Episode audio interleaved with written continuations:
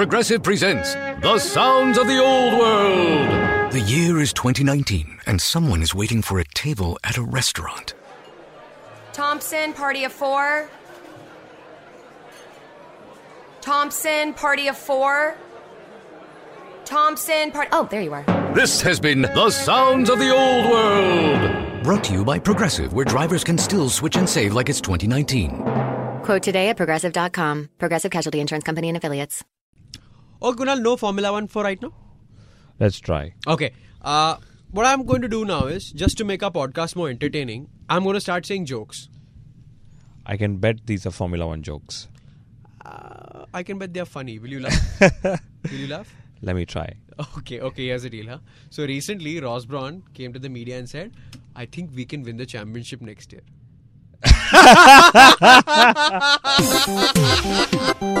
the only man who didn't laugh at that joke was man called Hamilton. My God, Rishi, oh God, if they if they do, that's brilliant. And you know, people like you and I who are Schumacher fans will turn around and say, yeah, yeah, you know, the credit goes to Schumacher. All the inputs he gave over the last three years have made the W04, if they call it that, really competitive. I think they should just call it joke number four because I mean that car. You have Michael Schumacher, and if you don't win, there's something really, really wrong with that car. That is correct. That is really correct. But something that is happening uh, in Formula One, and we like it, is a lot of news. Now the flag saga that went down and didn't go down well with a lot of people. Uh, Ferrari wrote to FIA saying, "Is there any clarification on the fact that Vettel's move was legal slash illegal?" Now, what's your take on it? Because uh, I, I see it very differently. Okay, uh, since you asked me what's my take, and I'm sure we have different takes as Mm-hmm. always, I think it's only fair because you're in a competition, Mm-hmm. especially in a competition where you're not necessarily tracking your other drivers as much as you're tracking your own driver. Mm-hmm. Okay, so if there is a situation like this where the world championship is at stake, you're very justified in asking for an explanation or a reasoning behind it, and asking uh, the. It's like going to the third umpire. I understand, and Bernie Ecclestone really criticized Ferrari for being sour grapes and stuff like that. But the way I, I also look at it, yes, one would want to do that, but Ferrari would have preferred beating them on the track. So, anyhow, uh, Vettel's move has been declared legal and clear. Yes, Bernie Ecclestone is the CEO of Formula One, the commercial rights holder, etc., etc. Yes. But the FIA has a role to play, and if the two competitors have written to them, or one of them has written to them to clarify something, I think it's very just. Bernie also has a hot daughter that you forgot. And I'm going to marry Two. her someday. Two of them. One for you and one for me. God is fair. Someone who's fair is a brilliant racer. One of my favorites to win the title next year is Jenson Button. He's going to be leading McLaren Mercedes as uh, a very experienced candidate. Now tell me something.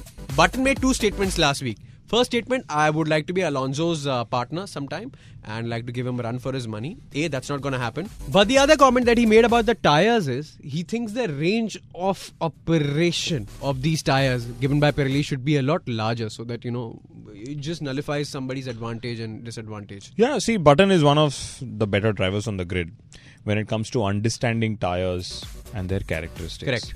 So I'm somebody who'll go with his statement completely. I mean, we've seen races when suddenly you've had Mercedes doing really well in you know one of the races uh, on the weekend. Did that ever happen? in China, yeah, and in Valencia. Yes, okay, did. and then suddenly they go to another weekend. They're unable to bring it up to the operating temperature, which is a very narrow one. Correct. And you know they've struggled, and it's it's the case been with most teams this year. Absolutely. So I, I somewhere agree with Button's point of view as well. Mr. Bernie Ecclestone, if you're listening, this is Dr. Rishi Kapoor wanting to tell you a greater uh, solution for that. What I feel and what the right thing to do is Pirelli should get three types of compounds every race, and the rule should be to compulsorily use two out of the three. So if there's a uh, if, if there's a super soft, soft, and a hard tire, some teams would go for the hard and the soft. Some would go for the super soft and the soft, and then we'll have different strategies and and, and you know mix. So I'm up. giving you Bernie's email address. Yes. And Jean Todt's phone number. Yes, I will still give. I want Bernie's uh, daughter's email address, but She has nothing to do with tires. Trust me, she wouldn't know what tires are about.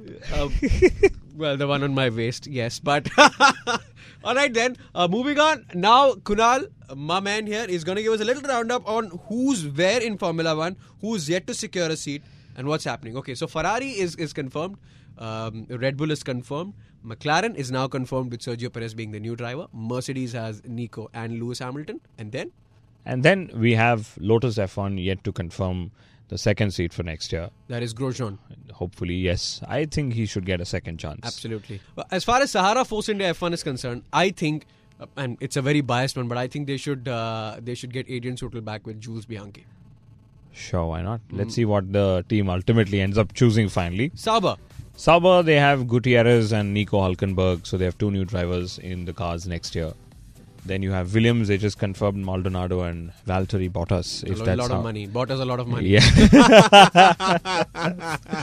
then I think a seat each available in Caterham. Caterham and Marussia. And wait a minute, you have an entire team available in HRT. Oh yes, oh yes, and and our man uh, Narain Karthikeyan could be out of a job at the end of the season.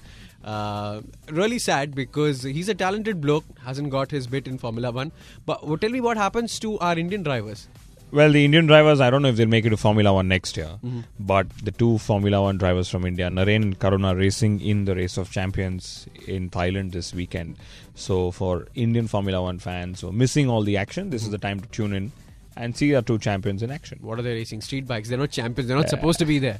Well, no, I, I must interrupt you. They are champions because they are racing in the Race of Champions Asia, and both of them have been former Asia champions. They Asia, have? Yeah, they won the Formula Asia back then in the early 2000s, and they're going to be racing in equal cars. And if they really do well, they could end up competing against Sebastian Vettel and our hero Michael Schumacher. All right then. All right then. Here's wishing them all the best. Okay, Kunal has come up with this new section on our blog where I get to sleep and he talks. He's talking about some For- real local stuff that I'm not interested in. Well, trust me, if, if we were to be there last weekend at the Buddh International Circuit, Mm-hmm. along with all the other F1 fans who follow motorsport, we'd have had a great time because the Sidvin Festival of Speed was organized last Mm-hmm. weekend. We had the JK Racing Series, we had MRFs, okay, wake up Rishi, we had the Polo Cup, etc., and we had close to 15,000 spectators on track.